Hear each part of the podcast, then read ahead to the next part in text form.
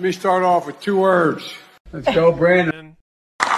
To ensure that we rebuild America, we upheld a promise